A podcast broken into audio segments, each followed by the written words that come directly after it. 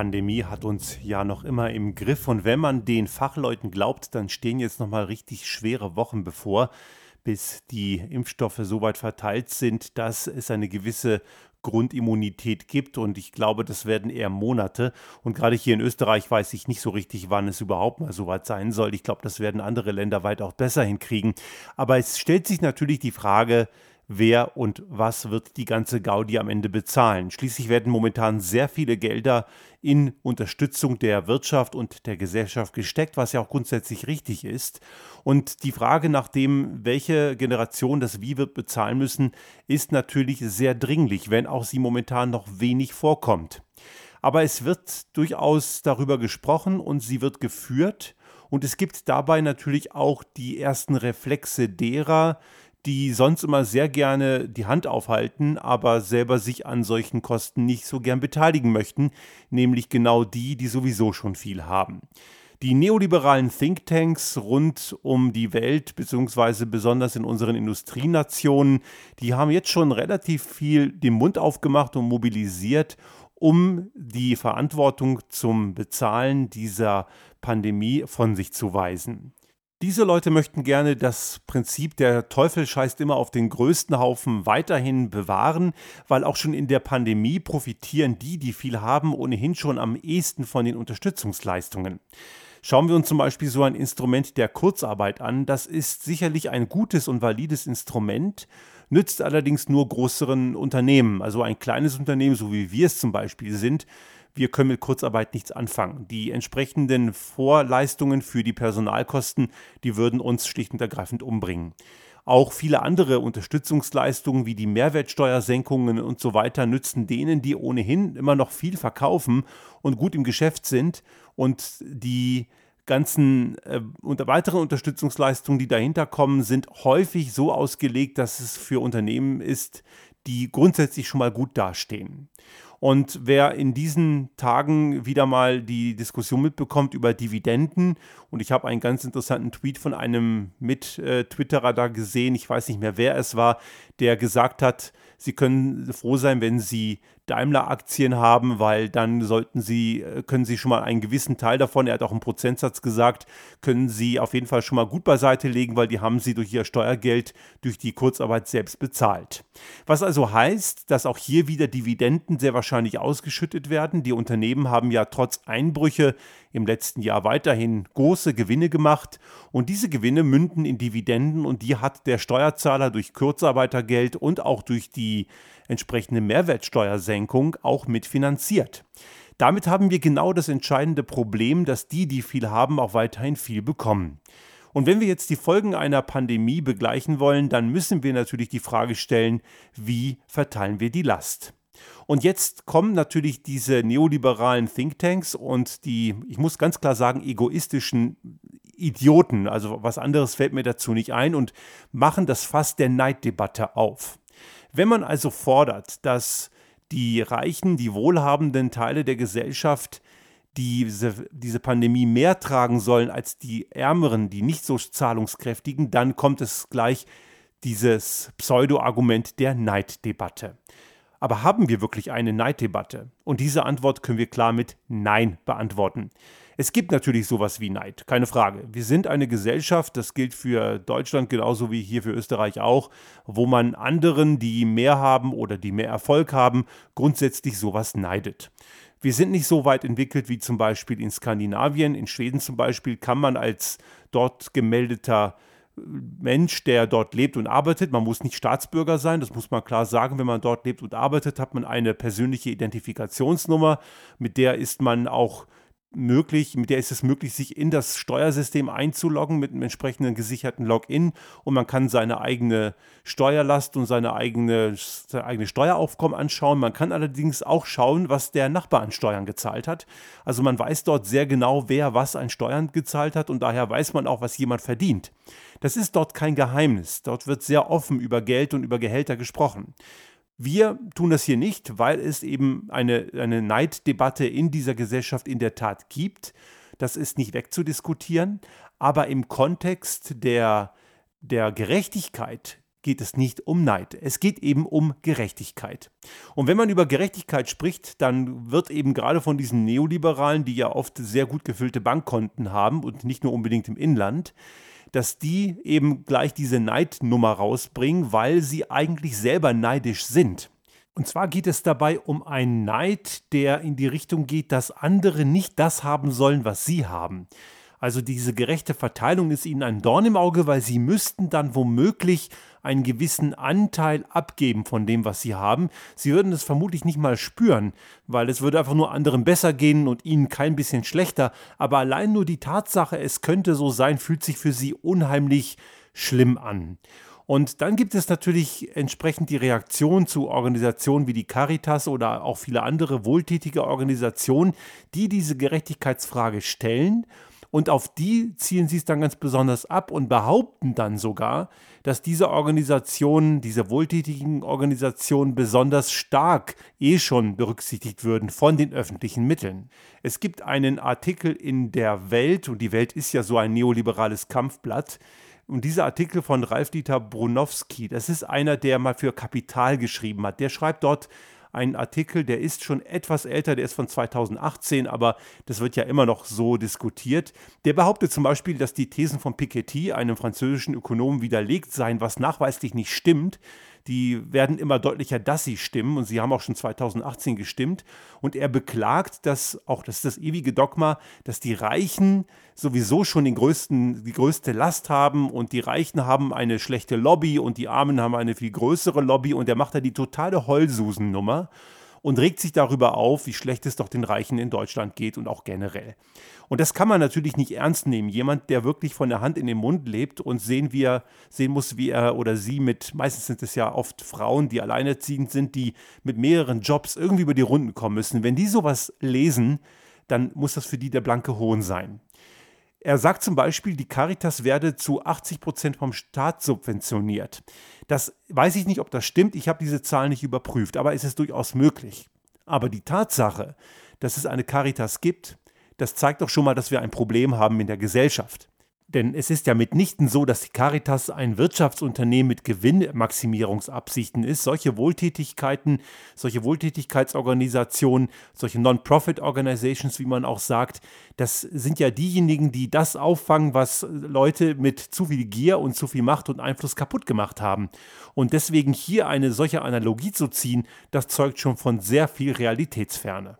Und nur weil eine Caritas zu 80 Prozent vom Staat subventioniert wird, heißt das nicht, dass die Reichen weniger subventioniert werden. Die werden verdammt stark subventioniert, nämlich durch entsprechende Steuermodelle. Die Tatsache, dass jemand, der arbeiten geht, einen Steuersatz, je nachdem, in welcher Gehaltsstufe der oder diejenige ist, von 20, 30 oder 40, in Deutschland sind es maximal 45 Prozent, in Österreich sind es 50 Prozent, in Schweden gar 56 Prozent, das ist der Steuersatz für Arbeit. Wobei wer schon im Spitzensteuersatz ist, der hat selten wirklich manuelle Arbeit. Das sind mehr andere Arten von Jobs. Und gleichzeitig wird Vermögen schlimmstenfalls mit 25 Prozent besteuert. Das ist eine enorme Subvention, die mit Sicherheit, und das brauche ich gar nicht nachrechnen, um ein ganzes großes Maß größer ist als das, was die Caritas an Subvention überhaupt jemals bekommen wird.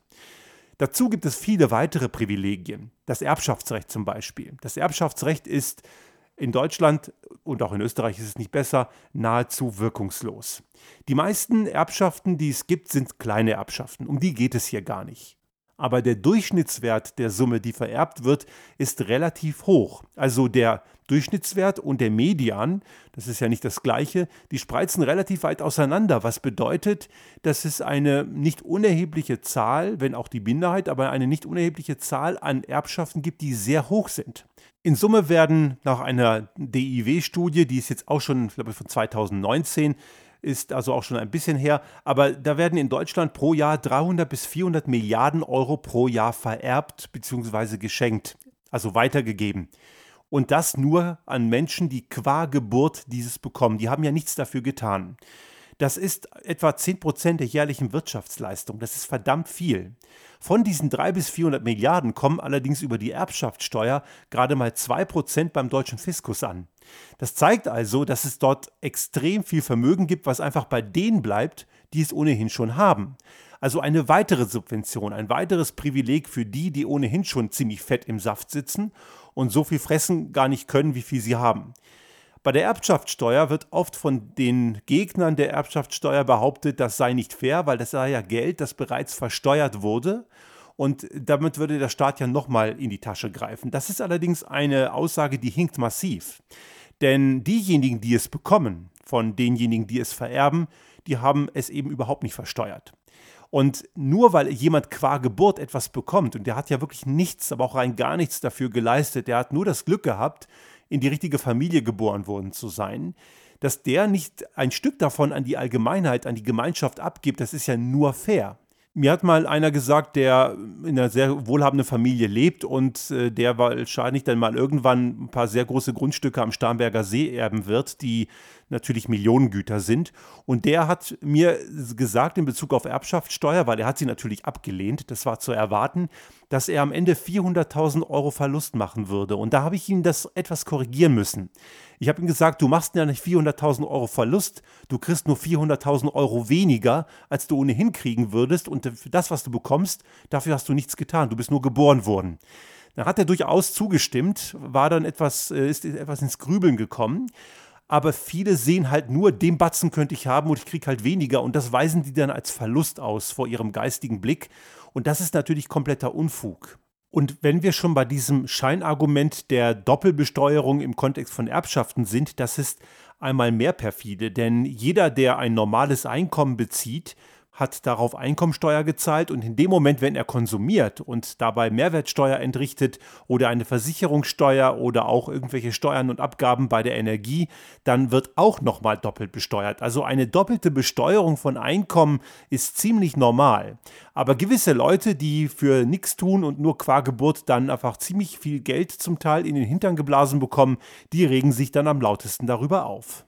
Wir haben also eine Umverteilung und zwar von unten nach oben. Und die neoliberalen Denker sagen immer, man müsse mit diesem Umverteilungswahn aufhören, weil es würde eine Ungerechtigkeit entstehen. Was sie allerdings übersehen, ist, dass über Jahrhunderte, muss man sagen, aber insbesondere der letzten Jahrzehnte, eine Umverteilung von unten nach oben stattgefunden hat.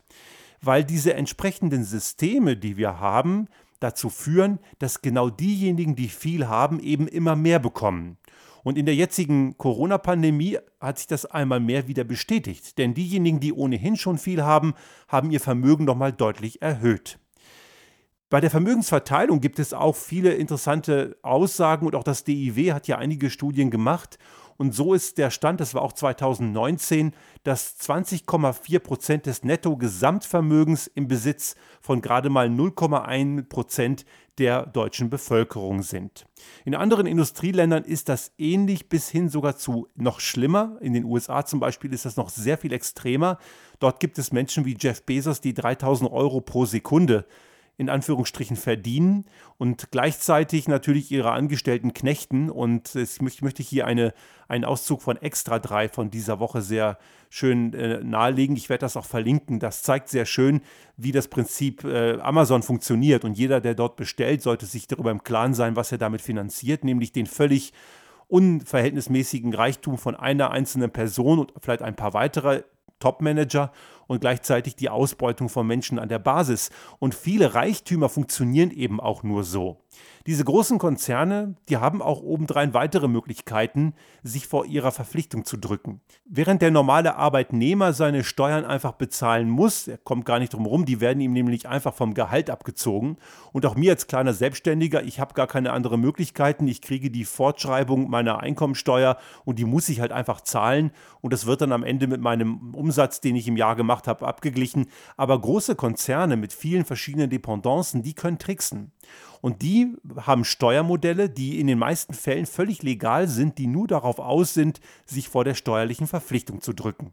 Und geholfen wird diesen sehr fragwürdigen Machenschaften von Unternehmen wie KPMG oder PwC oder Deloitte Das sind eben diese Wirtschaftsberatungsunternehmen, die fälschlicherweise auch Wirtschaftsprüfer sind, was sie nicht sein sollten. Aber das ist ein anderes Thema. Und diese Unternehmen, die generieren einen großen Teil ihres Gewinns dadurch, dass sie große Konzerne dabei unterstützen, Steuertricks auszuklamüsern, mitunter vielleicht sogar illegale oder semilegale. Das ist manchmal auch eine Grauzone. Aber allein die Tatsache, dass das Geschäftsmodell darin besteht, den eigenen gesellschaftlichen Verpflichtungen zu entkommen, das zeigt schon mal, dass dieses, dieses Geschäftsmodell dieser Beratungsfirmen vielleicht legal ist, aber mit Sicherheit nie und nimmer legitim und abseits alles Anstands und aller Verantwortung läuft. Wir haben es also hier nicht mit einer Neidproblematik zu tun, sondern jemand, der Gerechtigkeit fordert, der hat nicht einen Neid. Neid ist was völlig anderes. Es geht um eine Gerechtigkeitsfrage. Und auch hier kommt immer so das Scheinargument von den Befürwortern des, äh, dessen, was wir heute haben, dieser Ungerechtigkeit mit der Umverteilung nach oben. Sie würden das nie Umverteilung nach oben nennen, aber aus den besagten Gründen, die wir gerade erwähnt haben, haben wir eine solche. Die sagen auch gleichzeitig, dass nur ganz wenige reiche Wohlhabende den Großteil des Steueraufkommens bestreiten würden. In nackten Zahlen stimmt das. Das ist durchaus richtig, denn wer natürlich ein großes Einkommen hat, zahlt natürlich absolut betrachtet auch mehr Steuern. Aber diese Aussage ist so komplett wertlos. Die macht überhaupt gar keinen, gar keinen Beitrag zu einer substanziellen Diskussion an dieser Stelle. Was viel entscheidender ist, ist die Frage, wie groß die Steuerlast von einem Menschen ist in Bezug auf dessen, was er oder sie verdient. Also jemand, der ein kleines Einkommen hat, und sehen muss, wie er oder sie am Ende des Geldes noch den Rest Monat rumbringt. Der hat sehr wahrscheinlich sehr viel mehr für Steuern ausgegeben als der Reiche. Und zwar relativ. Denn jemand, der wenig hat, der muss ja konsumieren, der muss seine Miete zahlen, der muss Energie bezahlen, der muss sich was zu essen kaufen, der hat eben Strom und Wasser und äh, Versicherung, dieses eine oder andere. Also er muss das, was er hat, komplett ausgeben, um zu überleben. Und in nahezu allen Dingen, die man ausgibt, gibt es eine Steuer. Und diese Steuer geht natürlich an den Staat. Soweit, so gut oder auch manchmal nicht gut. Denn gerade bei kleinen Einkommen ist das ja so eine Sache. Es wird ja immer gesagt, die kleinen Einkommen haben ja eh eine geringe bis keine Steuerlast. Das stimmt eben so nicht, denn in dem Moment, wenn ich in den Supermarkt gehe und mir was zu essen kaufe, zahle ich automatisch die Mehrwertsteuer. Die ist zwar bei Nahrungsmitteln reduziert, aber ich zahle sie. Während also jemand, der ein geringes Einkommen hat, den Großteil oder den wesentlichen Teil seines Einkommens für Steuerlast ausgibt, so hat jemand, der mit einem fünf- oder gar sechsstelligen oder noch höheren Monatsgehalt rausgeht, eine sehr verschwindend kleine Steuerlast.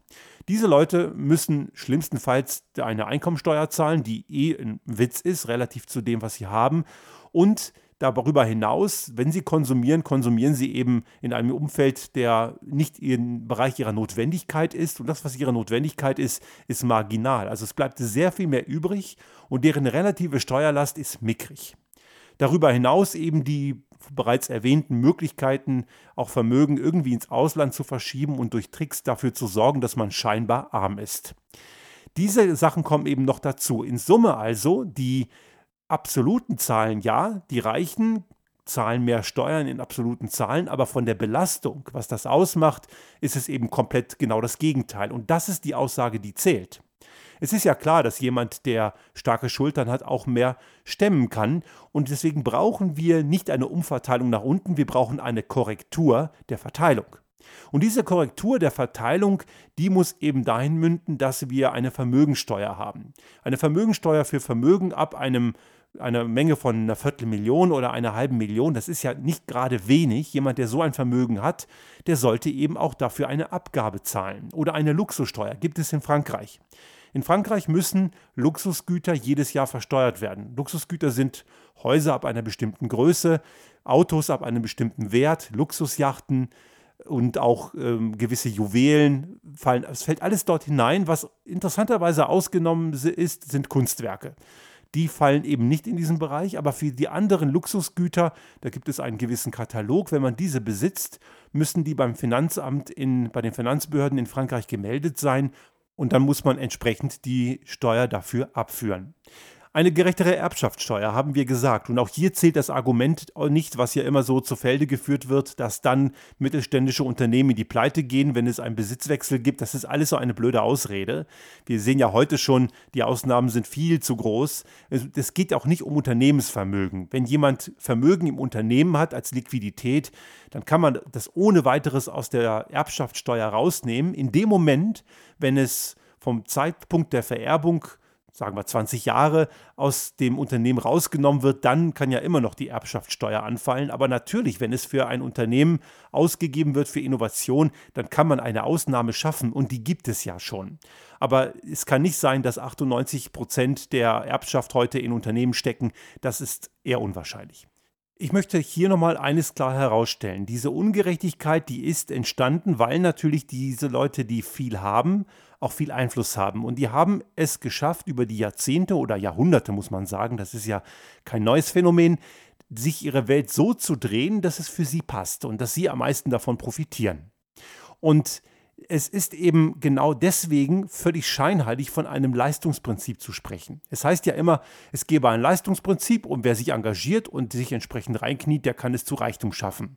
Natürlich gibt es diese Einzelbiografien vom Tellerwäscher zum Millionär, die mag es geben. Aber in der Allgemeinheit stimmen sie eben nicht. Dieser von mir erwähnte, vorhin zitierte Satz, der Teufel scheißt immer auf den größten Haufen, der gilt eben auch da. Leistungsprinzip bedeutet, wer viel leistet, viel Verantwortung übernimmt, auch vielleicht auch mehr riskiert, kriegt am Ende auch mehr raus. Aber das stimmt ja gerade im Kontext vieler DAX-Manager nicht. Das ist ein super Beispiel. Die große DAX-Manager, die Mist gebaut haben, die sind, wenn sie angeklagt wurden, nie für, wegen unternehmerischer Haftung zu, zu, zur Kasse gebeten worden, sondern wegen Verstoßes gegen das Aktienrecht oder das Unternehmensgesetz, aber niemals unternehmerisch. Während ein kleiner Unternehmer, der mit seiner Firma pleite geht, dem wird, wenn es blöd läuft, am Ende das Haus gefändet. Also echtes unternehmerisches Risiko sieht anders aus.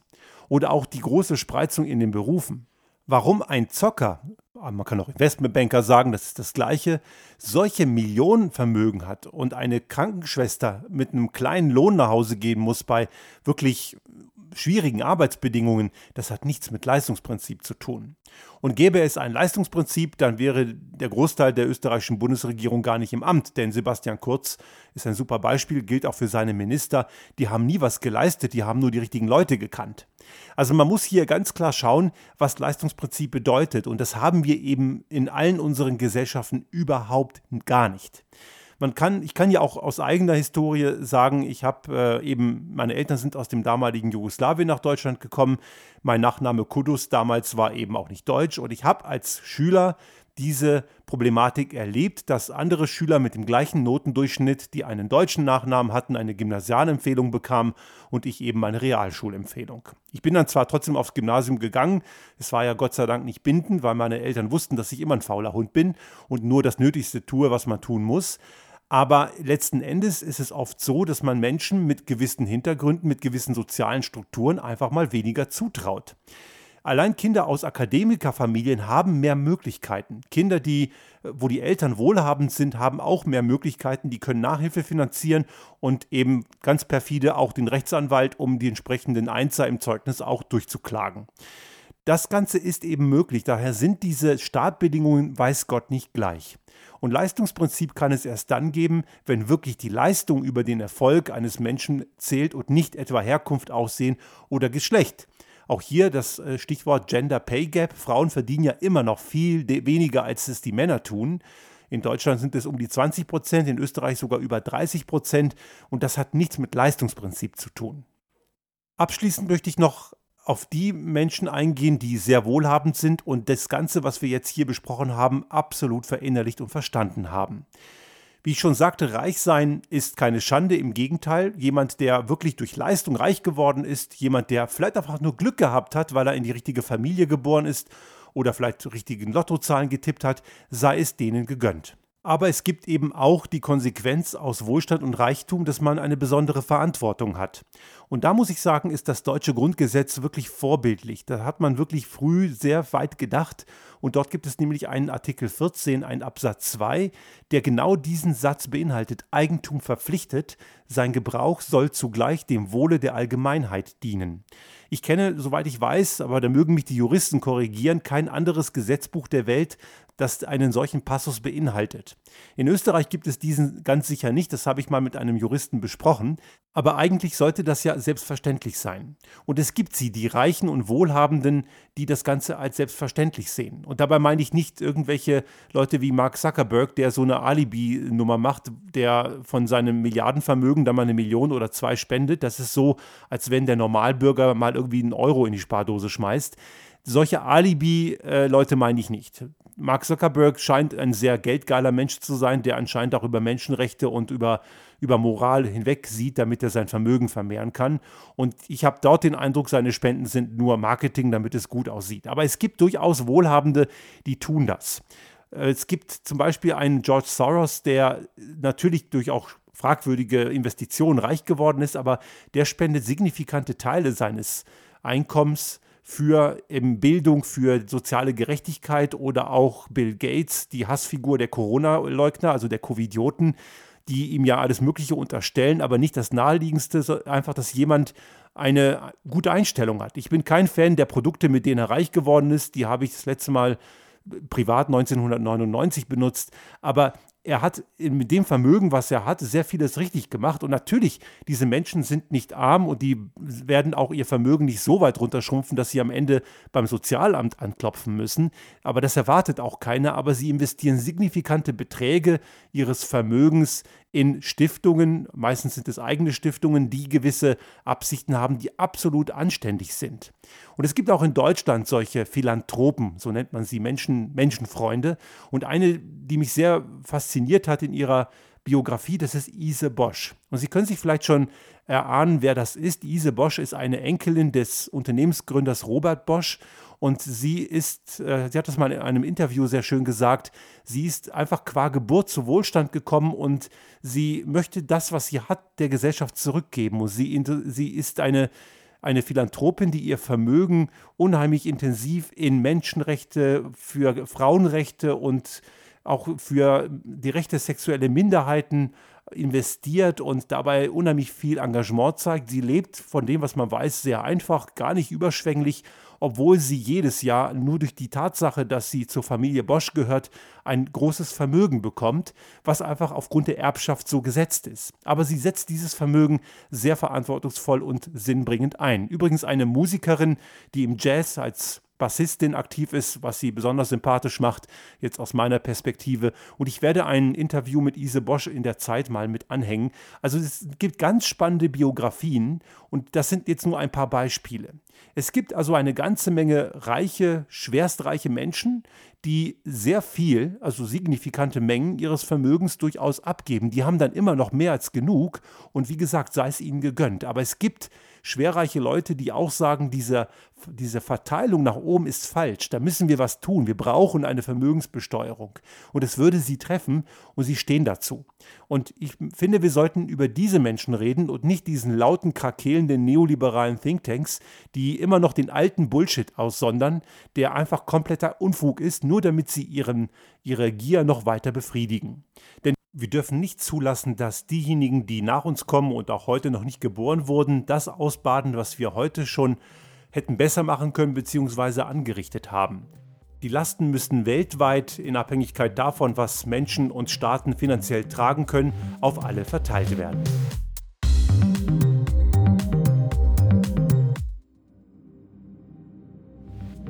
Sollte Ihnen unser Podcast gefallen haben und Sie auch künftig keine Folge verpassen wollen, dann abonnieren Sie uns einfach auf den gängigen Kanälen wie zum Beispiel iTunes, Spotify oder anderen Podcast-Hostern oder auch auf unserem YouTube-Kanal finden Sie immer mit dem einen Tag Verzögerung die aktuelle Folge unseres Restart Thinking Podcast und selbstverständlich freuen wir uns in Zeiten der Aufmerksamkeitsökonomie über das eine oder andere Like.